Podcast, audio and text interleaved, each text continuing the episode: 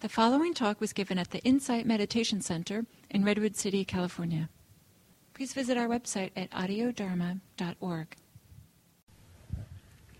So, good morning. Thank you for the bio, that was plenty. How's the sound? It's good, it's not echoey? No. Okay, it's echoey right here, but that's fine if it's good for you.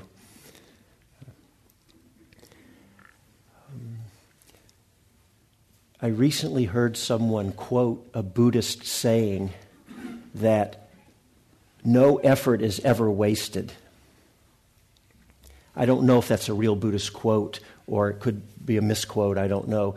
But I don't think that's true. There's lots of efforts that are wasted in the sense that if we're aiming or heading or have a certain goal, something we want to attain.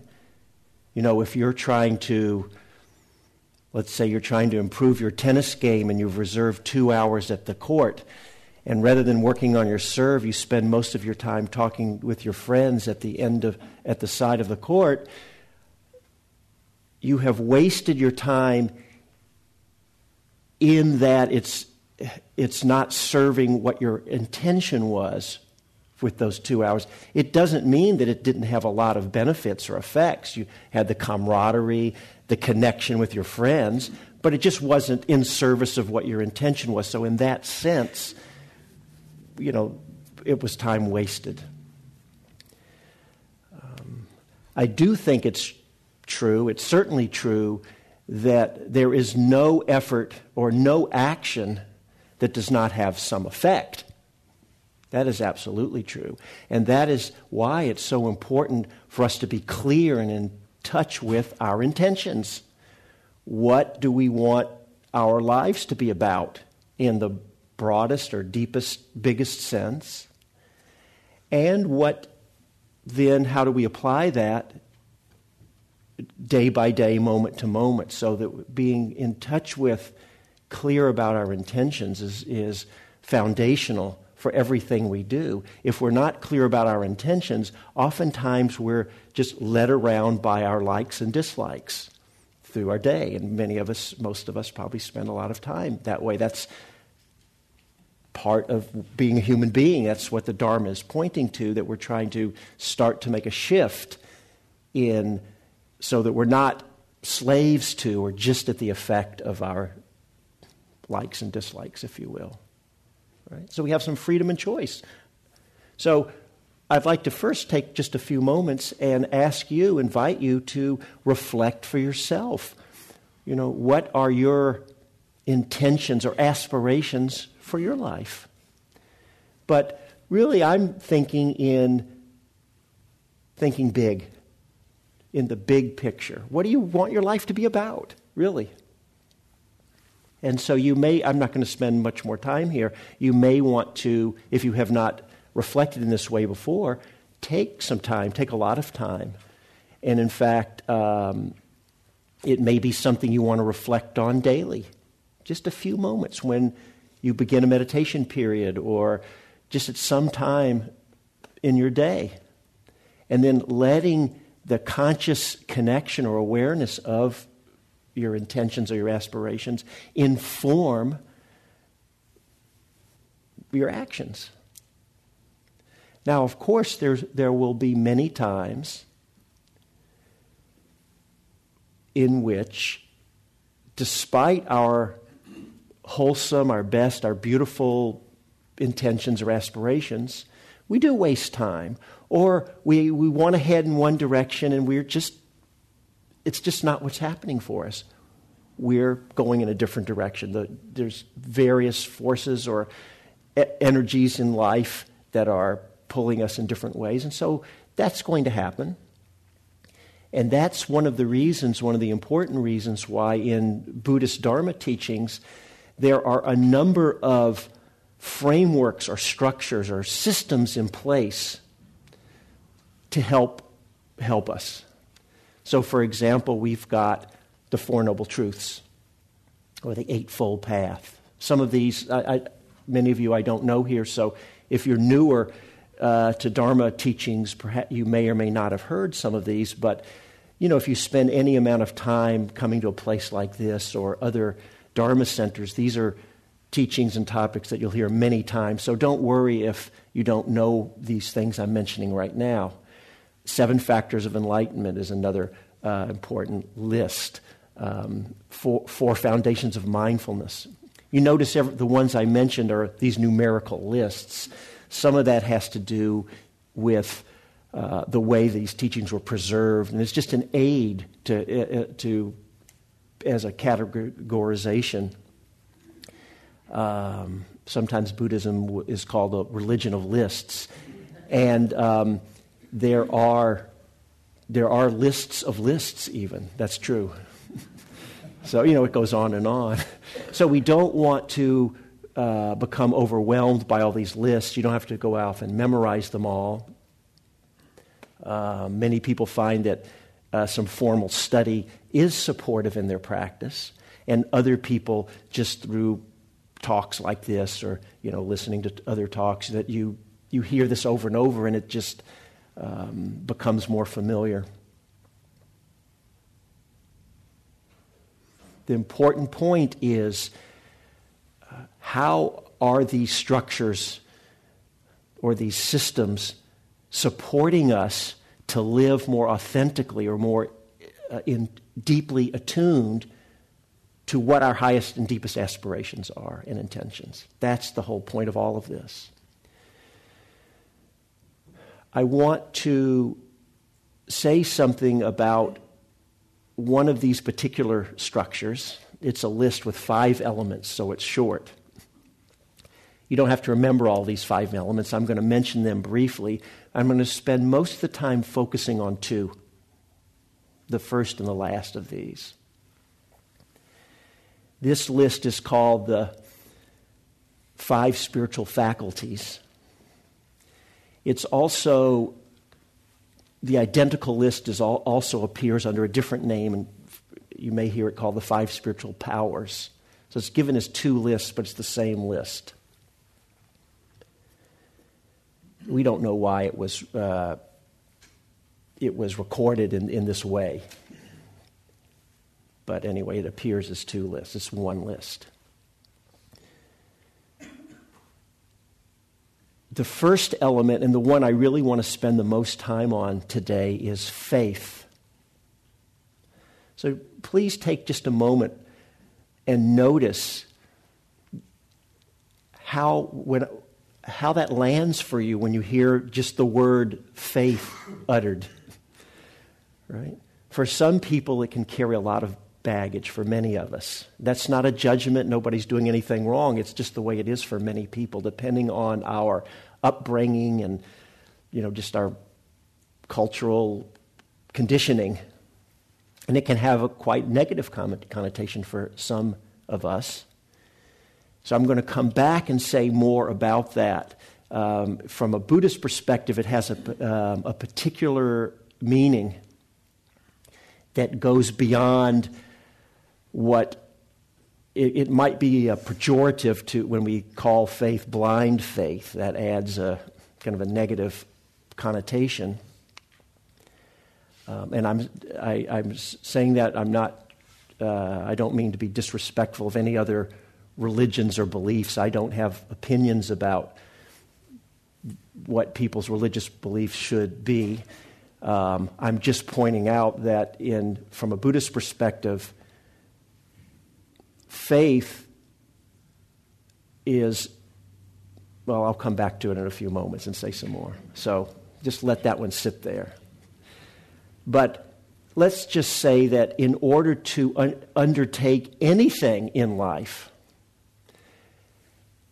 there has to be some, faith may be a strong word, but some belief or sense or hope or wish, some understanding beyond our direct experience that it may lead to something. Oftentimes, that faith can be informed through some direct experience that can strengthen our conviction that there may be something here. But you wouldn't come to a place like this for the first time if there... Well, you could come here. You know, there could be a friend who said, come on, we're going... Come with me, there's this center in Redwood City, let's go meditate. And you may think, well, what's meditation? And then it may not be a faith, it may just be an interest. And you may come just to check it out of curiosity. But if we're going to, if you hear something then when you show up and it sticks or it resonates a little, that's giving you some inkling at least, some idea that, oh, there may be something there. Let me take another step, let me go a little further, right? In the example I just gave, there may be some, if we can say faith or sense that something beyond what we've directly experienced may be possible. But even there, it's been informed. It's not just a pure blind faith. You heard something in the talk, or there was a sense in the group. There was something that kept you moving forward. It's out of that faith, then, that leads to the next of these five spiritual faculties, the next piece, which is energy. If for any of you are interested in the Pali word, it's viria, which is related to the English word virile. So it has that kind of macho, John Wayne feeling to it. So it doesn't... Energy doesn't always have to have that intensity, and I'm not going to spend much time on this particular element, but just to say we start to apply ourselves in some way. We actually meditate, or at least attempt to, or we might listen to talks, or read a book. We do something. We put in some energy. How do we apply our energies? The next, or our efforts, the next element then is mindfulness, sati in Pali. So we actually start to practice. Through those practices, there are many, many qualities that are strengthened and cultivated. The next one in this list that's being emphasized in Pali is samadhi. It's the word that we generally translate as concentration. I don't care for that word for samadhi personally, but we're kind of stuck with it because it's the one everyone uses. But it also can have many connotations. And but it basically means the ability of the mind to become less distracted, more stable, more present. That's the samadhi. Through being mindful of, say, our breath as a practice, it leads to the mind actually becoming, say, more concentrated, more still. And many of you have experienced that. I'm sure there are people here who are waiting to have their first taste. When is it going to happen? When am I actually going to feel this? They keep talking about, this is kind of the faith part again, which may be doubt actually, which is the lack of the faith, right? When is it going to happen? I've been practicing, it's not happening. It does, and it is something that can be experienced. So you may or may not have tasted that for yourself. And then through the mindfulness and the stability or the concentration, then that opens to the last piece, which in the Pali language is Punya, which the two main translations I'm thinking of for today are wisdom, and the other is discernment. Wisdom has a sense of a quality, something that you just have. And the discernment has more of an active feel to it, right? We can bring the wisdom or bring the discernment to something. And in fact, and this is the important piece, from a Dharma perspective, from Buddhist teaching perspective, discernment is meant to be applied to everything we're doing. So it's like a feedback loop, and it even goes back to the faith. This is what I'm going to spend most of the time on today. Even if we're new and the quality of discernment has not been cultivated, it's not very strong in us, we bring whatever discernment we have even to inform the faith. We also bring it to inform all the other qualities. So, for example, in our mindfulness practice, we want to bring the discernment factor in because we need to pay attention to what's actually happening in a moment. Is what's happening, is it working? Is it not working? Is it serving us? Is it heading us in the direction? Are we getting the results we want or not? And then that informs, it's called skillful means, it informs the practice. It may be telling us that we need to make some shifts, right? That's the discernment. We don't want to get stressed out about this. Oh, I have to be all, on top of everything and watching, is it working, is it not working? We don't want to be stirring up our minds. The good news for all of this practice is you don't have to have more discernment than you have. You don't have to be any better at any of this than you are. For every one of us, it is literally true that by bringing energy or effort, just the best you can, whatever that looks like, has effect. Remember, although there are efforts that can be wasted, there's no effort that doesn't have an effect. So it's literally true that when you put in effort in any way, it's having its effect.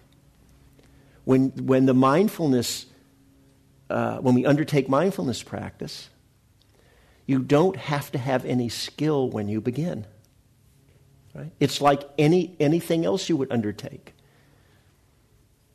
Right? If you're new at anything, learning a sport, to play a musical instrument, if you're in school and you're at the beginning of the semester of a course, you don't have to know much. You just bring what you have to meet the material. You engage in it, and it's enough. It's exactly the same in meditation practice. If you can barely sit still for 1 minute, it may feel unpleasant to try and sit longer, but it's okay. It's fully enough to continue to grow and deepen in the meditation practice. If you don't have much stability or concentration of mind at all, it's okay. You just have what you have. That's what you work with. And that's good news, because you couldn't possibly have more than you have, right? I mean, by definition. So even when people say, oh, no, but that's not true for me, and fill in the blank, I'm too lazy, or I don't try, or I get distracted enough, or I whatever it is, I really could do better. No, you can't. If you could, you would. And it's okay. Right? These qualities strengthen and grow.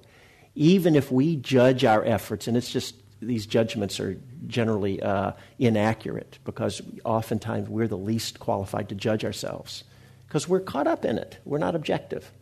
But even if you judge your efforts to be feeble, it's fully enough. And so, similarly with the discernment, you just bring as much knowing and awareness as you can.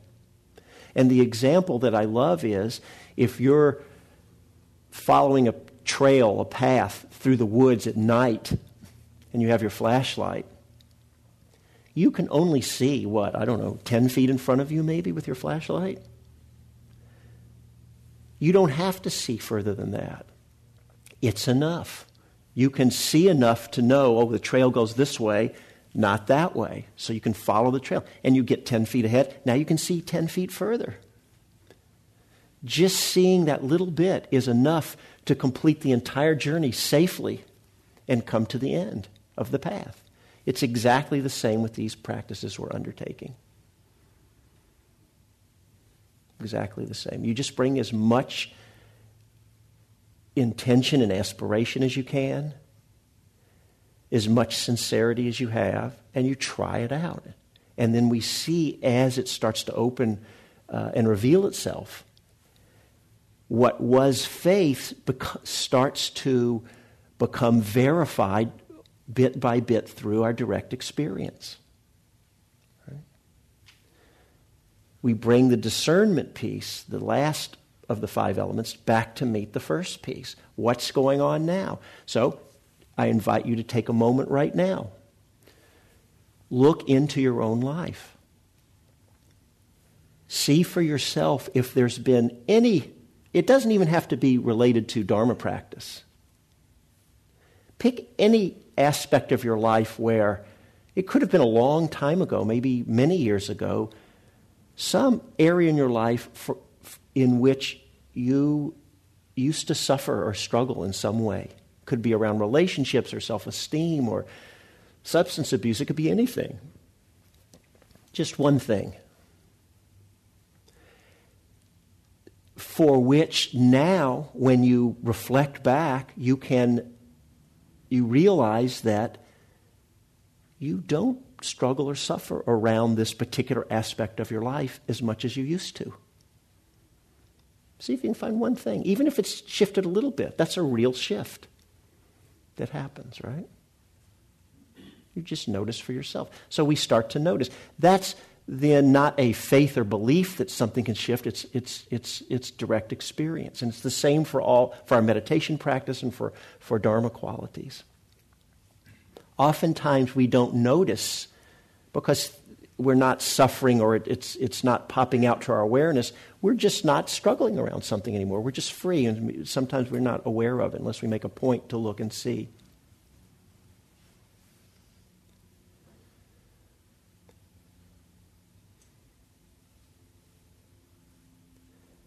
I think it's fine to approach Dharma practice with an aspect of unverified, or if you want to say blind faith a little bit. That's okay as long as we're aware of what we're doing and we're staying attuned to see what happens, because Dharma teachings are meant to be, all of them, the entire Dharma is meant ultimately to transcend faith and become directly verified through our own experience. Right? But what are we to do? What, from a Dharma perspective, what was the Buddha teaching us about how to approach his teachings from the perspective of faith? When we haven't verified these teachings for ourselves. There's one of the most well-known and famous suttas, the discourses that were preserved of the Buddhist teachings, is called the Kalama Sutta, and it was delivered to a group, a clan called the Kalamas. And the Buddha came into the village, and they said to him, you know, we have all these different holy men or holy people coming through town every day, every week, whatever. And everyone that comes through claims to be enlightened, have the ultimate, the real truth, the right path. And they tell us that all these other people coming through are deluded and they don't have the truth. And then they leave, and then another one comes into town and says, oh, no, that guy was here last week. Nope, he doesn't have the truth. That's wrong. This is the truth. And they're all contradicting each other, and we're confused. What are we to believe? Who are we to believe? How are we to discern? And then the Buddha famously tells them not to blindly accept any teaching or teacher, and he gives a list of criteria. He says, just because they have a good reputation, don't go by that. Just because they tell you, for any reason that you can't verify for yourself, don't go by that. Don't go by blind faith. The Buddha is bringing the discernment piece in at the beginning.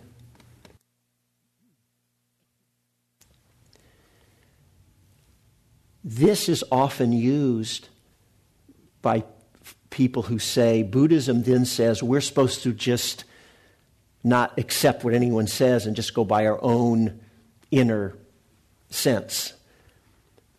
But that's only half the picture. There's the other half of the sutta that people then leave out. The Buddha continues. It's true that We all have an inner teacher and inner guidance that I think it's very important to stay attuned to. Our own inner knowing, our own intuition, our own sense, our own experience, right? And our trust in that grows and grows over time. So we want to nurture that and strengthen that and learn to trust it, and that's something that comes through experience, right? The tricky place is that sometimes our inner guidance, oftentimes it's colored by our own, it's a euphemism, the three qualities that are often, that sum it up is greed, hatred, and delusion. By greed, it's again, it's a euphemism. It really covers all aspects of being led around or at the effect of our likes or our desires, for wanting more of what we want.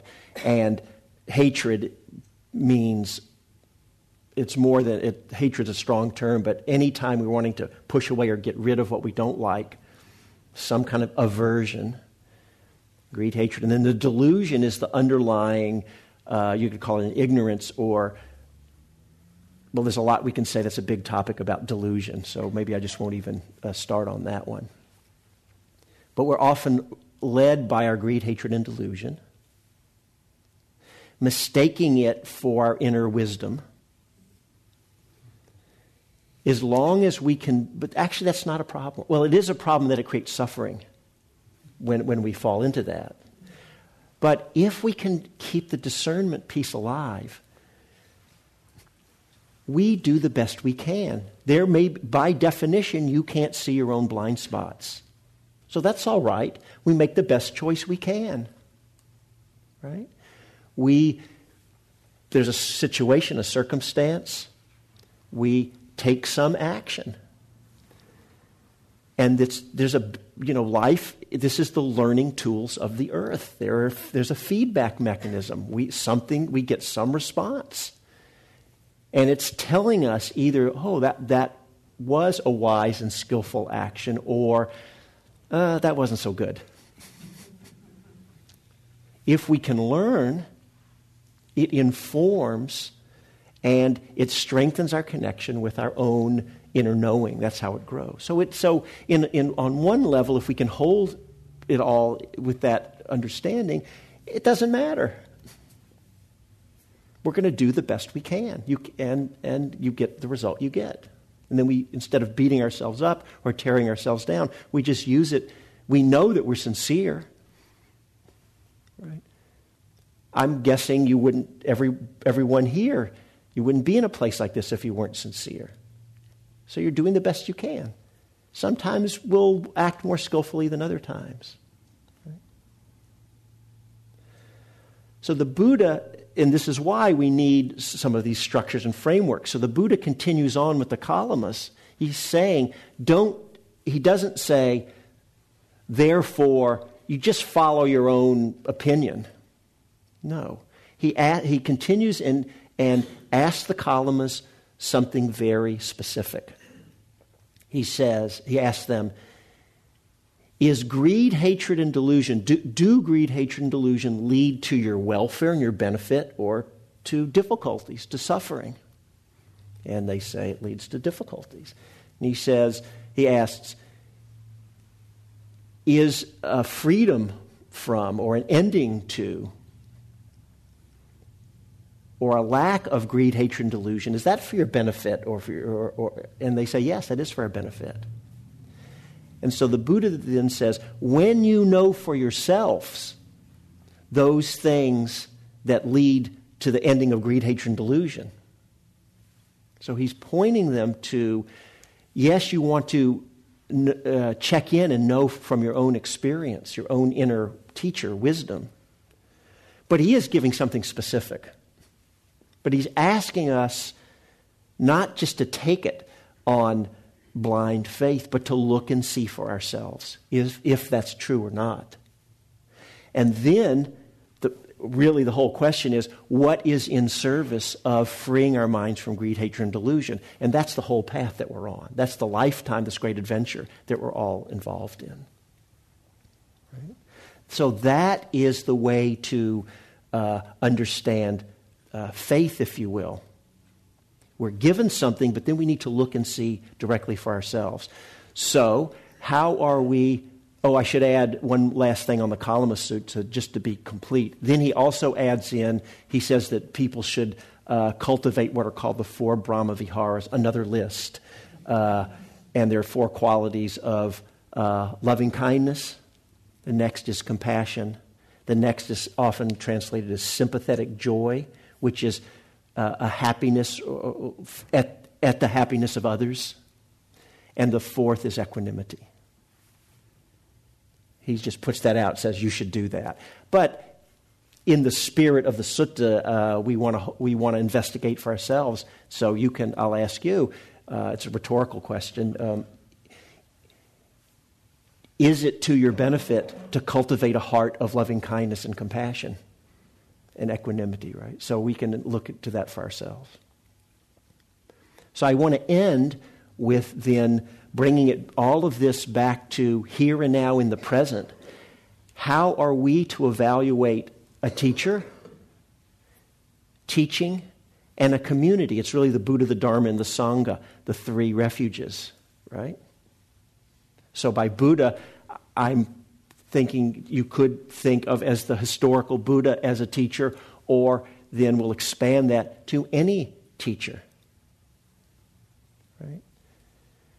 Well, I recommend that you keep the discernment piece in there. Now, that can slip over into skepticism, and that's not what I'm talking about. But you want to look and see, do they walk their talk? Now, when you first begin, you won't know very much, right? You'll see what you can see. And with time, as you spend time with someone, see the quality of their own being.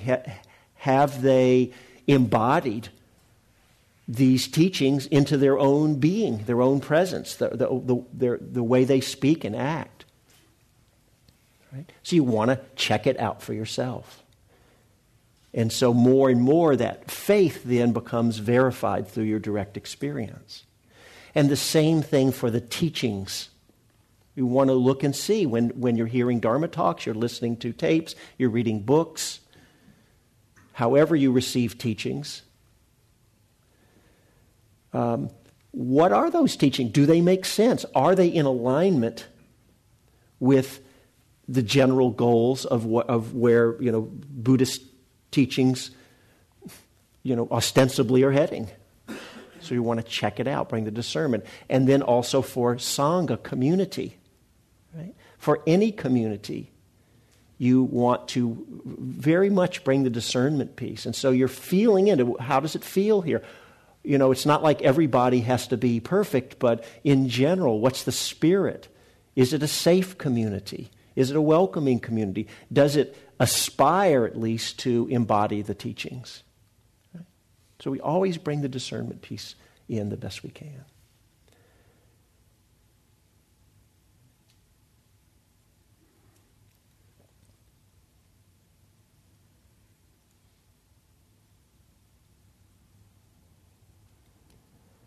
I think I'll stop there. And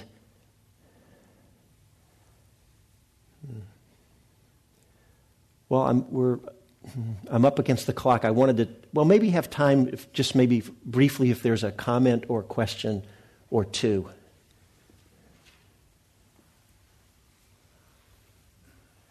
Yes.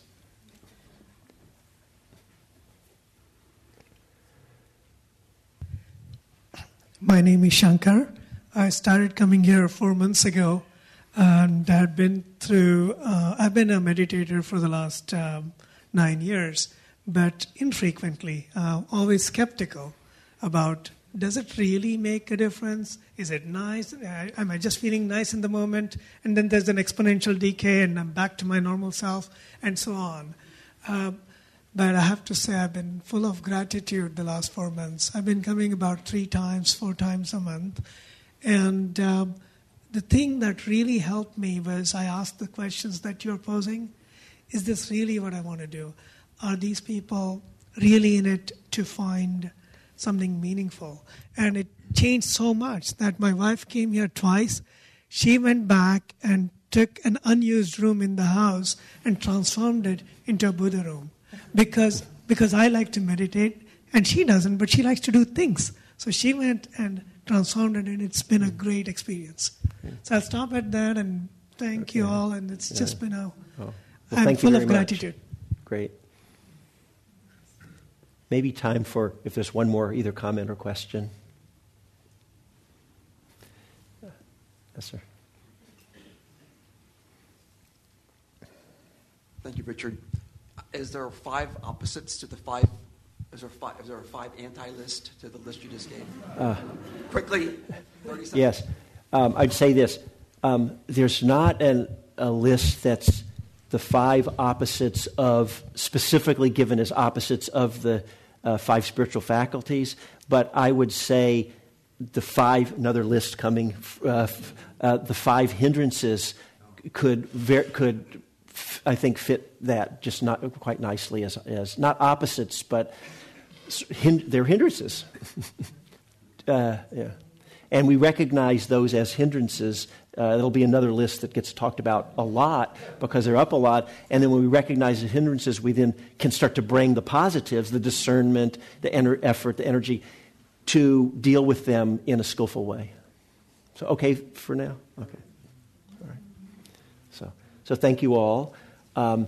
We have 1 minute to do just to close formally, and then I know there's about a 15-minute break before there'll be the potluck. So let's just take this minute and please take a few moments, if you have not already done so, to just turn your mindful awareness, connect in to your body, and so just noticing whatever experience is happening in your body,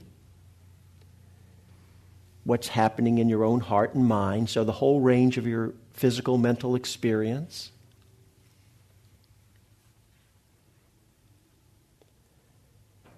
And notice the quality you're bringing or how you are relating or how you're connecting with your experience. So if there's something happening, maybe if you're tired or hungry or you didn't like something in the talk or whatever it is that's difficult, notice how you are relating to what's happening that's unpleasant, and see if you can bring a sense of just connecting with a sense of allowing, letting be, staying present with your experience, but just not getting in a struggle. And noticing if there's a place that cannot let be so much, bring some acceptance for that place.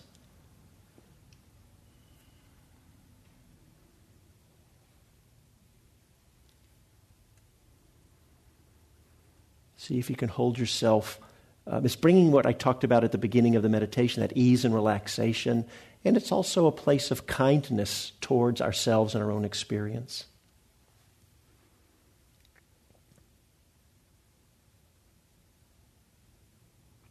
And then finally, we'll just end with the dedication of merit.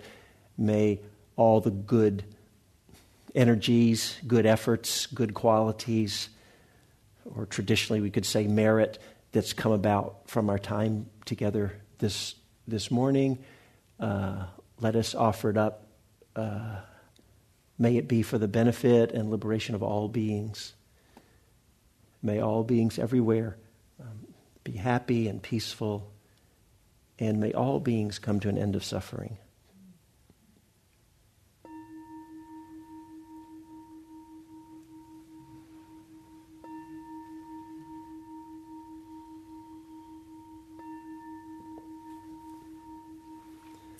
Thank you all for your practice this morning.